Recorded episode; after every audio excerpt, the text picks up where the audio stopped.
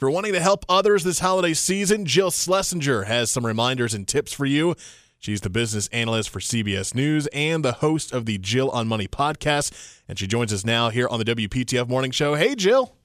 Good morning. I love that you had like little gremlins. I feel like I've had gremlins this morning also. Just like hanging out in the in your technical world. I get it. It's like, wow, where'd those gremlins come from? Yeah, it's- they, it- they just came to visit me. Thank you. We're not the only ones, uh, Yeah. you know, off to a sluggish Monday after holiday weekend type of thing, I guess. Yeah.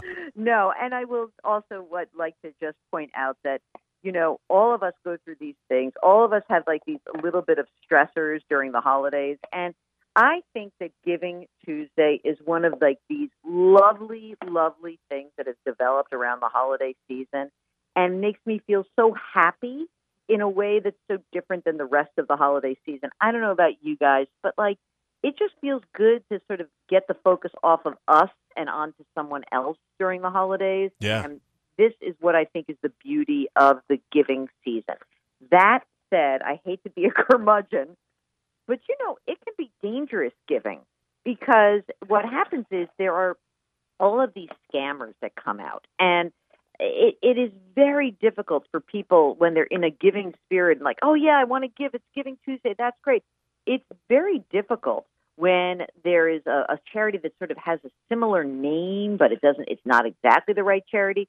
So I just want to say that for tomorrow, when you're getting inundated with all of these asks, you should really try hard to vet the charity. Just make sure that you know who this organization is, where you're giving your money.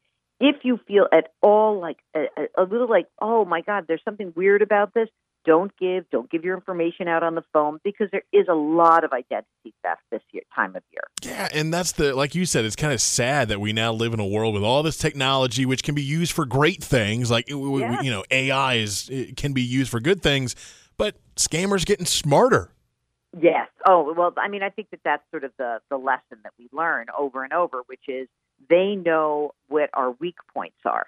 So, you know, someone can say, like, oh my God, there's war in the Middle East, but here's how to help. And it's like an organization that sort of sounds like the Red Cross, but it's not really the Red Cross. What do you do? You stop. You just say, thank you very much. You then get off the phone, click away, do whatever you're going to do, and don't click on a link unless you know it. And then go to the IRS website. The IRS has this amazing tool called the Tax Exempt Organization Search Tool. And you can see if this is a legitimate charity or not. And if it is, you can always go back on their website and give, right? But it's just very dangerous to be giving very quickly on the fly without checking out what this organization is and what they do. Uh, we're talking with Jill Schlesinger, CBS News business analyst. Jill, let's say we do find that right charity. It is a legitimate charity. We make that donation. Are there any things that we should be doing after making that donation? I know some people like to like keep record of it for tax purposes, but are, are there things that that we should be doing after we make that donation? Well, number one, the tax incentive has really changed over the couple last couple of years. During COVID, there was a part of the COVID relief that allowed everyone to write off a deduct a charitable donation up to a certain point, five hundred dollars, three hundred fifty dollars. You can't do that anymore. So you must be someone who itemizes their deductions in order to get a tax benefit for doing so. If that's you, if you are the kind of person who's going to get a tax benefit from your deduction, from your donation, keep great records. It is incredibly important that you do that.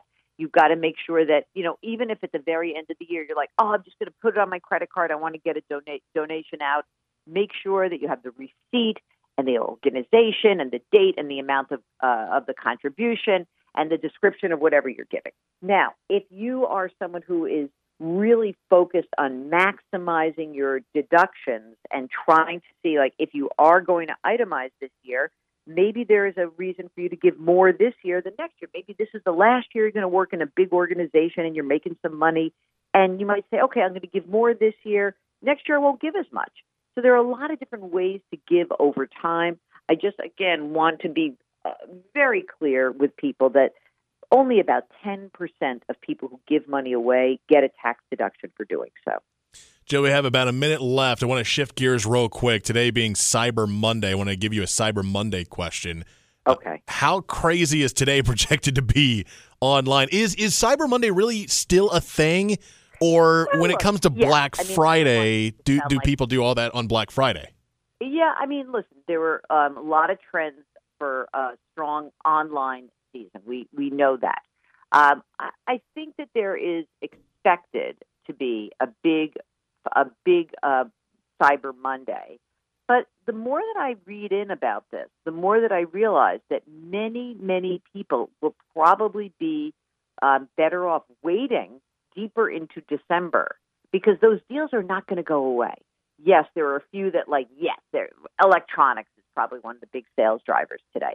But that said, if you can wait and be patient a little bit and you don't have to just get the one thing that you want and you haven't been check, ch- chill out a little bit because a lot of these deals are going to persist throughout the month of December. And, you know, I would be remiss if I didn't say, and please be careful not to overspend because that's the kind of gal I am. I have to make sure that you, you take care of yourself. When you don't take care of yourself, I have to take care That's why we call her the expert. CBS News business analyst Jill Schlesinger, host of the Jill on Money podcast. Check it out, jillonmoney.com. Jill, thank you so much for joining us, as always, on Mondays here on the WPTF Morning Show.